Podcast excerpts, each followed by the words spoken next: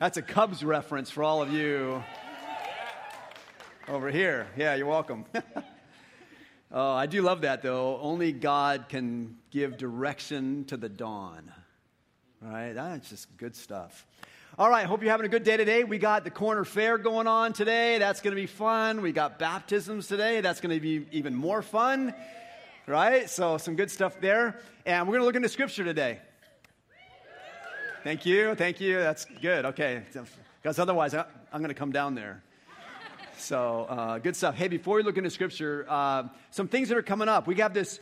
We have this uh, series of classes called Begin, Belong, Become, and we did the begins recently to get ready for baptism, but we got Belong coming up in a couple of weeks, and so that's the place where we tell the story of Lakeside and how do you get connected, how do you get involved, and those kind of things. And then the Become class is coming where we talk about how do you become like Jesus in following him. So that's cool. We got our uh, Life Craft series, which is coming up starting early in November. And it's about the journey we take with Jesus and how do we help others uh, join with us? How do we live as followers of Christ, or as the Bible calls it, disciples of His? So that's coming up. Check that out. And then we've been talking this year, or recently for this next year, about these five crafts of a well crafted life, right? We, we believe that followers of Jesus live a well crafted life. And so there's scripture and prayer and generosity and connection and service.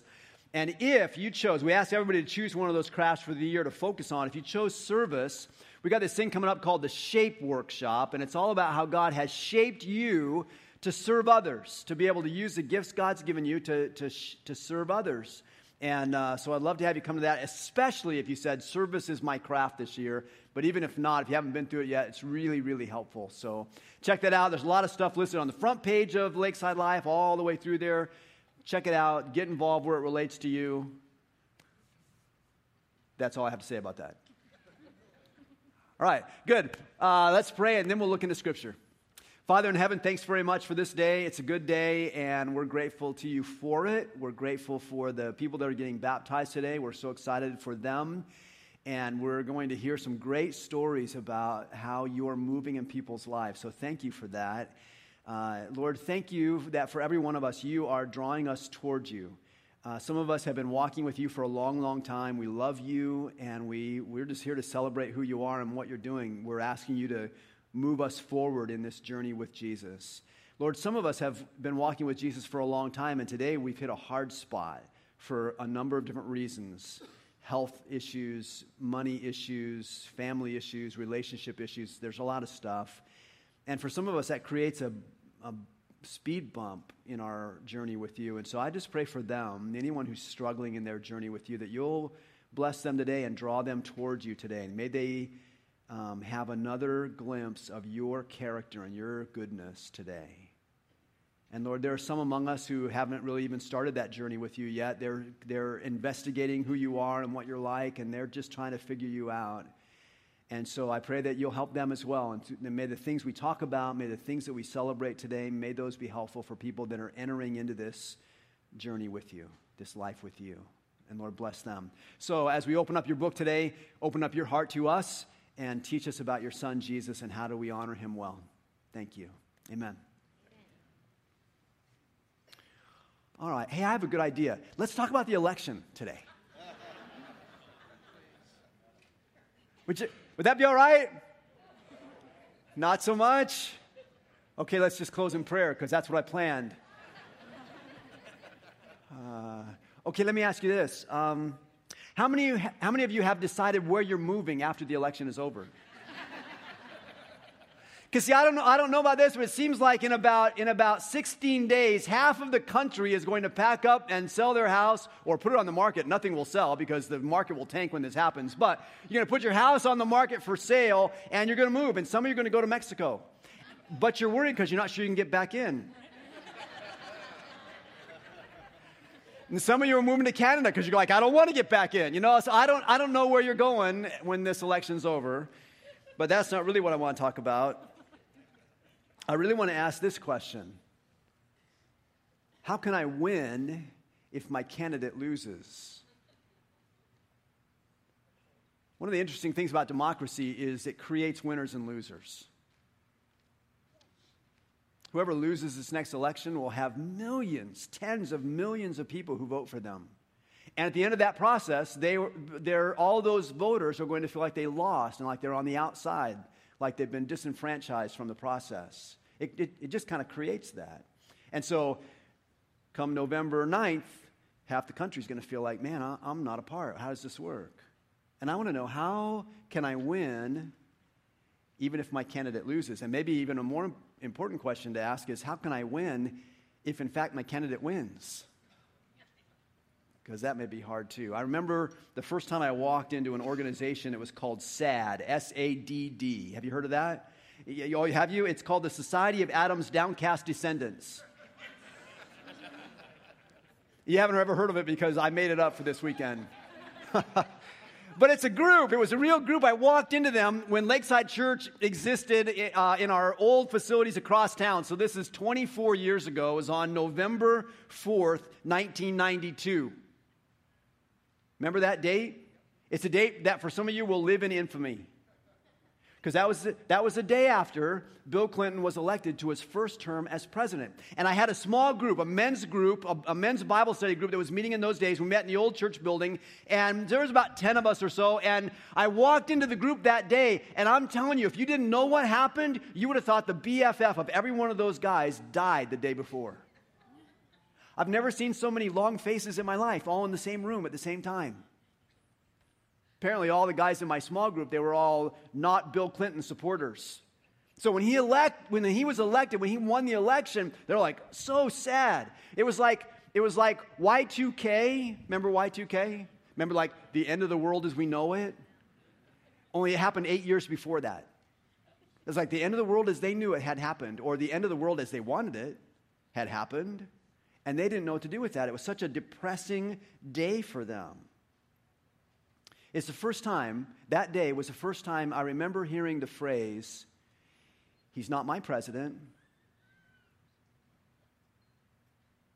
And now here we are, 24 years later, and we're in another election cycle, and nobody's having any fun, and nobody's enjoying the process, and nobody thinks we're winning. And I want to know is it possible that I can win even if my candidate loses? Is it possible that people who are followers of Jesus might win even if their candidate loses? And I want to know what God says about it. So, we've been walking through the scriptures in the book of Romans for the last six months or so. And so, if you have your Bible, we're going to take the next step in that passage. And it's fascinating that the Bible actually talks about what we're going through right now. So it's in Romans chapter 13. Uh, look it up if you can. Uh, if you don't have a Bible, there's some on the chair next to you.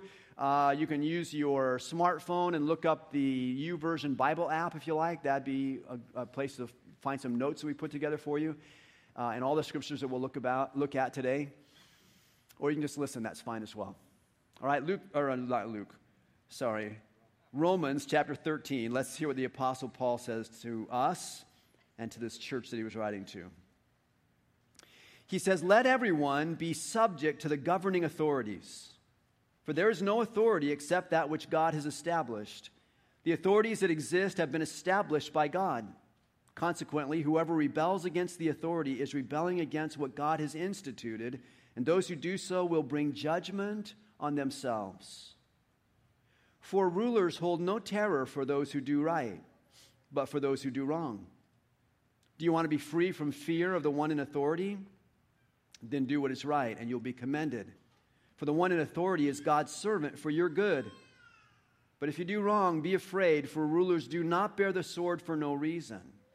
They are God's servants, agents of wrath to bring punishment on the wrongdoer. Therefore, it is necessary to submit to the authorities, not only because of possible punishment, but also as a matter of conscience. This is also why you pay taxes, for the authorities are God's servants who give their full time to governing. Give to everyone what you owe them. If you owe taxes, pay taxes. If revenue, then revenue. If respect, then respect. If honor, then honor. Now, that letter was written to a church in Rome 2,000 years ago, but we, as we have found in this journey through the book of Romans, we have found that it's relevant to us today over and over and over. And so today I want to find out how that's relevant for us in our world, in this generation, in this season. There are three words that are listed for us in, or that are presented for us in Romans chapter 13, and I just want to highlight those three words and then talk about some applications from this passage. So, the first word that you come to, in English it's actually two words, but in Greek it's one word uh, in which Paul wrote this. So, the first phrase is be subject. I want everyone to be subject to the governing authorities. Be subject. It's the Greek word hupotasso. It literally, and you don't have to remember that, but it's a word that means to put something under something else. Like I, I take my notes and I put them under my Bible. That's the word. I make my notes subject to the Bible, which is probably a good idea for pastors to do to put something under it's the exact same word if you're familiar with ephesians chapter 5 i know, I know some of you are it talks about husbands and wives and parents and children and masters and servants and at the beginning of that whole passage it says be subject to one another out of reverence for christ there's this mutual submission thing. And if you've ever heard me talk about Ephesians chapter 5, you know that I will tell you this to be subject to one another means to put yourself under somebody else to hold them up. So here's Paul using the same word now to talk about our governing authorities. And he says, I want you to put yourselves under the governing authorities to hold them up. What would it be like if all the Christ followers in the country put ourselves under our governing authorities to lift them up?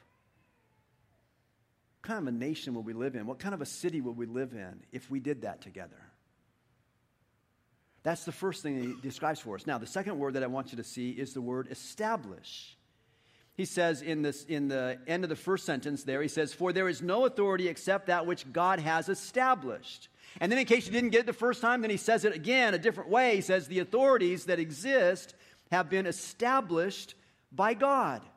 So there is no authority unless God established it, and the authorities that exist have been established by God. And the word established is a Greek word, it's the, it's the word tasso. So we had hupotasso, and now we have tasso. And tasso is a word that just simply means to put, to place something. So he says, every authority that exists in the world, God put it there. And he says, I want you to put yourselves under that authority that God put there. Now, that's a really hard concept for us to lean into, isn't it? I mean, I'll tell you, if you're a Hillary hater, you're going to have a very hard time leaning into that thought. If you're a never Trump kind of person, you're going to have a very hard time putting yourself into that thought. But that's what he says. There is no governing authority except the ones that God has put there. Now, you may think this is impossible. How could, how could paul actually write this to us and actually ask us to like honor our governing leaders and respect them and put ourselves how could he ever ask us to do that? Well just take a time out for a second and realize that he didn't originally write this to us. You go oh good i don't have to obey it then. No no he didn't he didn't originally initially write it to us he wrote it to a church that was in the city of rome which was the capital of the roman empire and it was governed by well, who was the president? Who was the president that was elected that, that year when, when, you know, that season when he was writing this? Do you remember who was president of Rome? Oh, that's right. They didn't have a president. They had this, they had this little thing called an emperor. His name was Nero. Nero was not a nice man. We, we name dogs after Nero. We don't name our sons after him these days. Nero the man who burned down over half of the city of Rome in the process of trying to clear space, clear land for his palace that he wanted to build, but the fire got out of control and he burned down more than half the city. Nero, who needed someone to be a scapegoat for that fire that he started that got out of control. And so he found this little group of people called Christians and he blamed them and took out the city's wrath on them. Nero, who murdered his own mother Nero, for whom no one ever got to vote. And he was in power when Paul wrote this letter to Roman Christ followers. If you find it hard to do what Paul describes for us in Romans 13, imagine if you were a Roman Christian 2,000 years ago. In our, in our history as a planet, we have had some good rulers. There have been some good leaders over the course of history. I think of Abraham Lincoln. I, I, think, he's my, I think he's my top dog in this fight. You know, he's like a man of such integrity and such character and such backbone and such determination and such a desire to do what is good and do what is right. Amazing leader. And he paid for that with his life. I think of Winston Churchill, and I don't know everything about his life as a leader, but he was one of the leaders that held the world together during World War II, that stood against Hitler, who was a really bad leader at the same time. I think of King David. Going back now, now thousands of years to King David, and, and you realize his story is written for us in the scripture, and the Bible even calls King David a man after God's own heart. And everyone, they sang songs about David, like nice ones. And yet, even, even really good leaders have bad days. Even really good leaders make some bad decisions sometimes.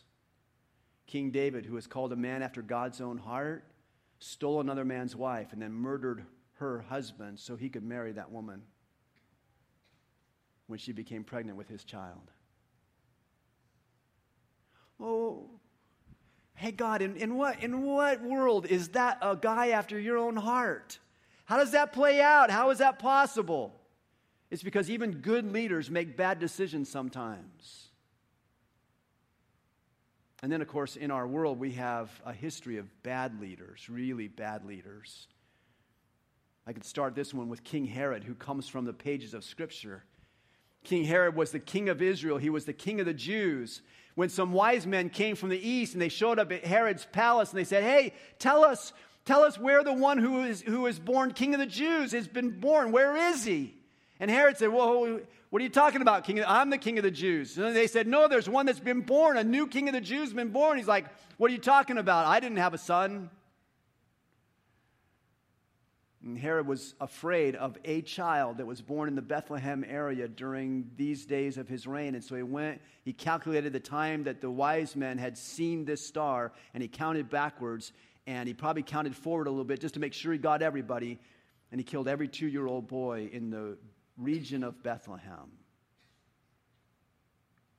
That's, a, that's not a bad leader, that's a bad man. And sometimes bad men become leaders.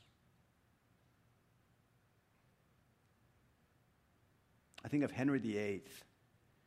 I don't know all that he did as King of England in his generation 500 years ago, but I know that he wanted a male heir to his throne and he beheaded two of his wives in the process of trying to find someone that can give him a male heir.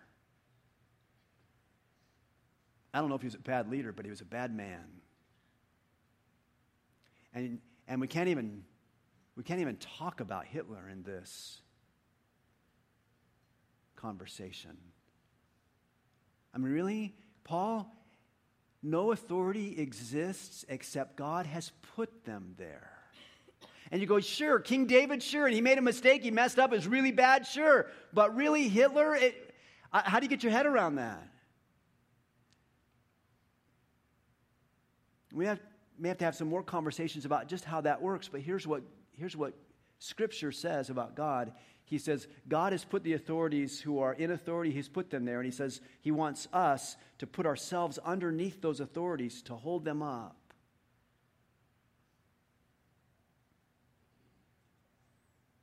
And then the third concept that I want you to hear from Paul is this little word rebel.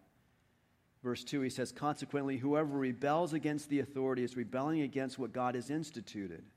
Those who do so will bring judgment on themselves. The word rebel is the Greek word antitasso. So you have tasso, which means to put something in place. You have hupotasso, which means to put yourself under something else. And then you have antitasso, which means to put yourself against something else. It's a word play. And the people in Rome, when they read the letter, they're like, oh, he's doing a play on words. And we miss that in English because it doesn't come out that same way, but it's a play on words. It's about who puts what where. And he says, You who are followers of Christ, I want you to put yourselves under the authorities God has put there and not put yourself against those authorities. That's how he lays it out.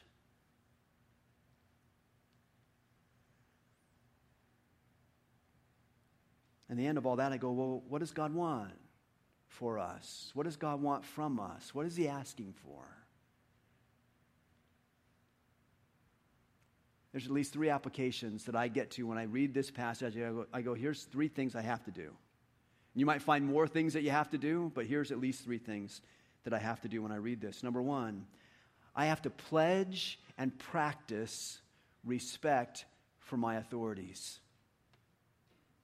Whether that's the mayor of our city in Folsom, whether that's my state assembly person or my state senator, whether it's my governor whether it's my Congress person, whether it's my senator who serves my whole state in the nation's capital, and whether it's my president. I have to pledge and practice respect for that person. I remember 1993. Now it's two and a half months after I walked into the group called SAD. It's two and a half months since President Clinton had been elected for his first term, and now it's Inauguration Day, January 20th, 1993.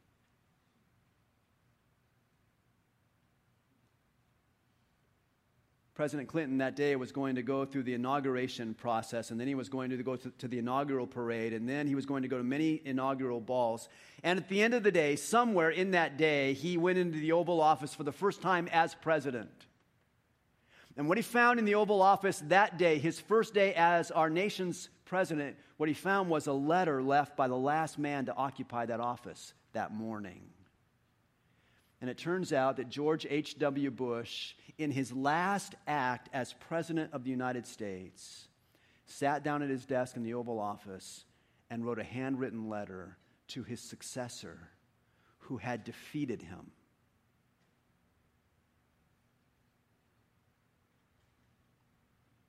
And here's what he wrote in the letter Dear Bill, when I walked into the office just now, I felt the same sense of wonder and respect that I felt four years ago. I know you will feel that too. I wish you great happiness here. I never felt the loneliness some presidents have described. There will be very tough times made even more difficult by criticism you may not think is fair.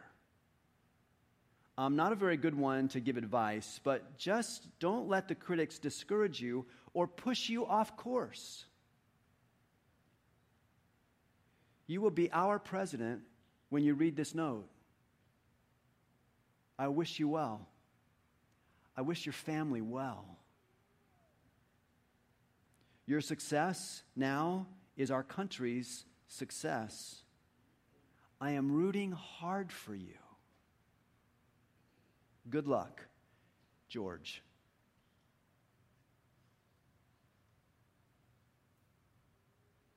That's an amazing letter from a man with amazing power. Remember last week we talked about Romans chapter 12, we talked about meekness and how do we live out this life that God calls us to? That letter is meekness, it is power under control. Only one word in that letter is underlined. It's the word our. O U R, our. He said, You will be our president when you read this note. And I'm like, George, who's we? I mean, you got a mouse in your pocket. Who's we? You know, you speak for yourself. Like, well, who's, who's our? Well, if you know anything about President Bush, H, George H.W. Bush, if you know anything about him and you know his love relationship with his wife, Barbara, you're certain, I'm certain, that when he writes our, you will be our president, he's saying, you'll be Barbara's and my president when you read this note. That in itself is an amazing statement. But I think he wrote a broader note than that. I think his our referred to something bigger than just him and Barbara. I think it referred to us.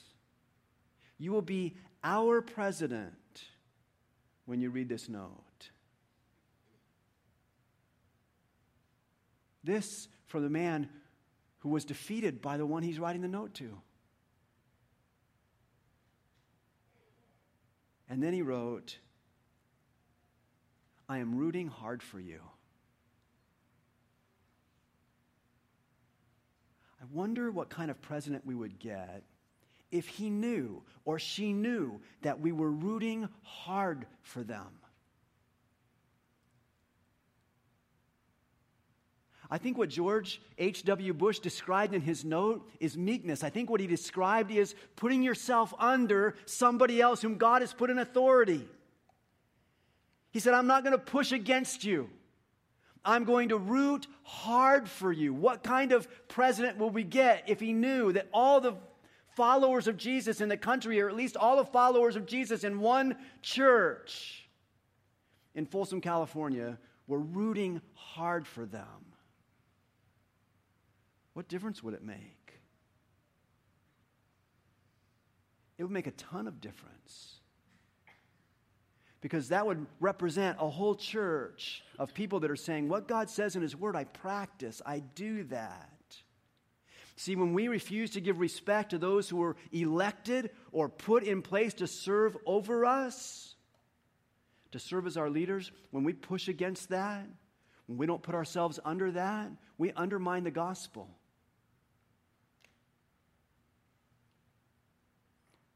Letter to the Romans is all about the gospel. And when we don't practice what it says, we undermine the gospel. I pledge and I will practice respect for my leader, my leaders, all of them. Saba Ghul, who is a resident of Pakistan, tweeted a note when this letter from George Bush came out again recently. She said, A long, long time ago in a land far, far away, politics had grace.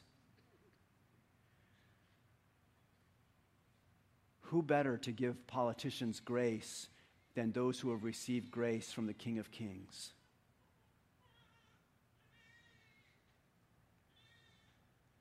I wrote a pledge of respect for me to live out this year, this next four years.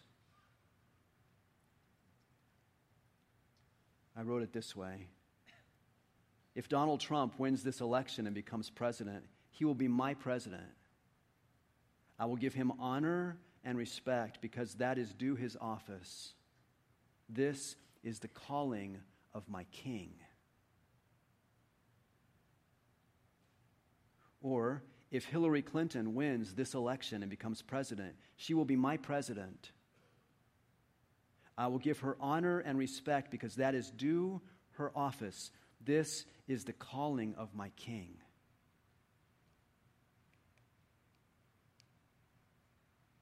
See, in the way God set up the governing authorities, there's always a king over the president. There's always a king over the emperor. There's always a king over the governor. And that king is my king. So when he asks me to behave in a certain way toward my rulers or leaders or governors or whoever they are, it's incumbent on me to do what my king says. Which leads to the second application point for me, which is I may need to refocus my allegiance. You may need to refocus your allegiance. Here in America, we're like, we say the Pledge of Allegiance. We, we pledge allegiance to the flag of the United States of America. So we pledge allegiance to our country, and that's a great thing. I do that. But you should know that I have an allegiance higher than my country. I have an allegiance to the King of Kings who asks me to give respect to my president and my congresspeople and the rest. In Psalm 118, verse in, verses 8 and 9, there's this statement It is better to take refuge in the Lord than to trust in humans. It is better to take refuge in the Lord than to trust in princes. And if this were written in our generation, you could add another line that says, It is better to take refuge in the Lord than to trust in presidents. Now, that's not to say you shouldn't be involved in politics. Some of you are involved in politics by your job. Awesome. Some of you are engaged in politics by your avocation. You're like, this really matters. It matters to me. And so you're involved and you knock on doors and you make phone calls and, you know, whatever those things are, you, you give money to it. Whatever those things are. Awesome. Fantastic. Be involved. But be involved in a way that you practice respect for those who are put in the office, whether they're the one you voted for or not. That's what he's calling us to do. He's saying, refocus your allegiance. That Psalm 118 is called a messianic psalm, which doesn't mean it's a mess. It means it's about the Messiah, Jesus. So here's a song written hundreds of years before Jesus showed up. And the song about Jesus says, Better to take refuge in the Lord than to trust in princes or humans or political parties refocus your allegiance because there's a king over the president.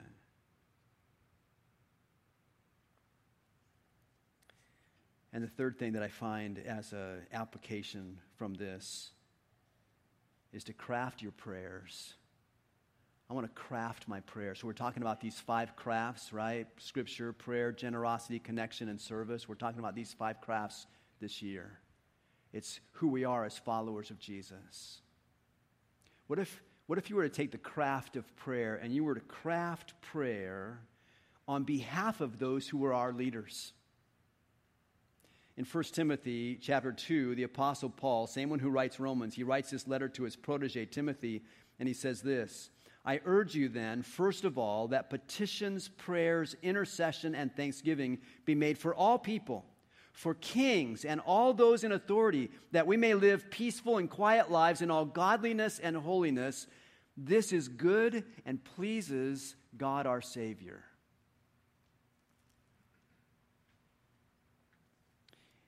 If you don't particularly like the next person who wins the presidency of our nation or any other office of government, if you don't particularly like that person, if that's not the person you voted for, if your candidate lost, how do you win? Pray for the one who won. If you don't like them, pray hard for them. Pray in a way that stands under them to lift them up. If your candidate won, pray hard for them. Because half the country is going to be pushing against them. May, not, may that not be us. We have a calling from God to respect those whom he has put over us, whether we voted for them or not. Why? Because this pleases God our Savior. Jesus, I pray for us today. I know that the things we're talking about here in this chapter are really hard for us. Probably some of the hardest words in Scripture. And yet, I know that when you live these things out through us, you, when we live them out, you are honored, you are pleased, and other people are encouraged. And the gospel is supported. So I pray for us, Lord, that we would look at our own heart, check out where we are, and determine to live that way. Lord, your gospel is true. May we respond to it like it's true. Thank you, Lord. We love you. Amen.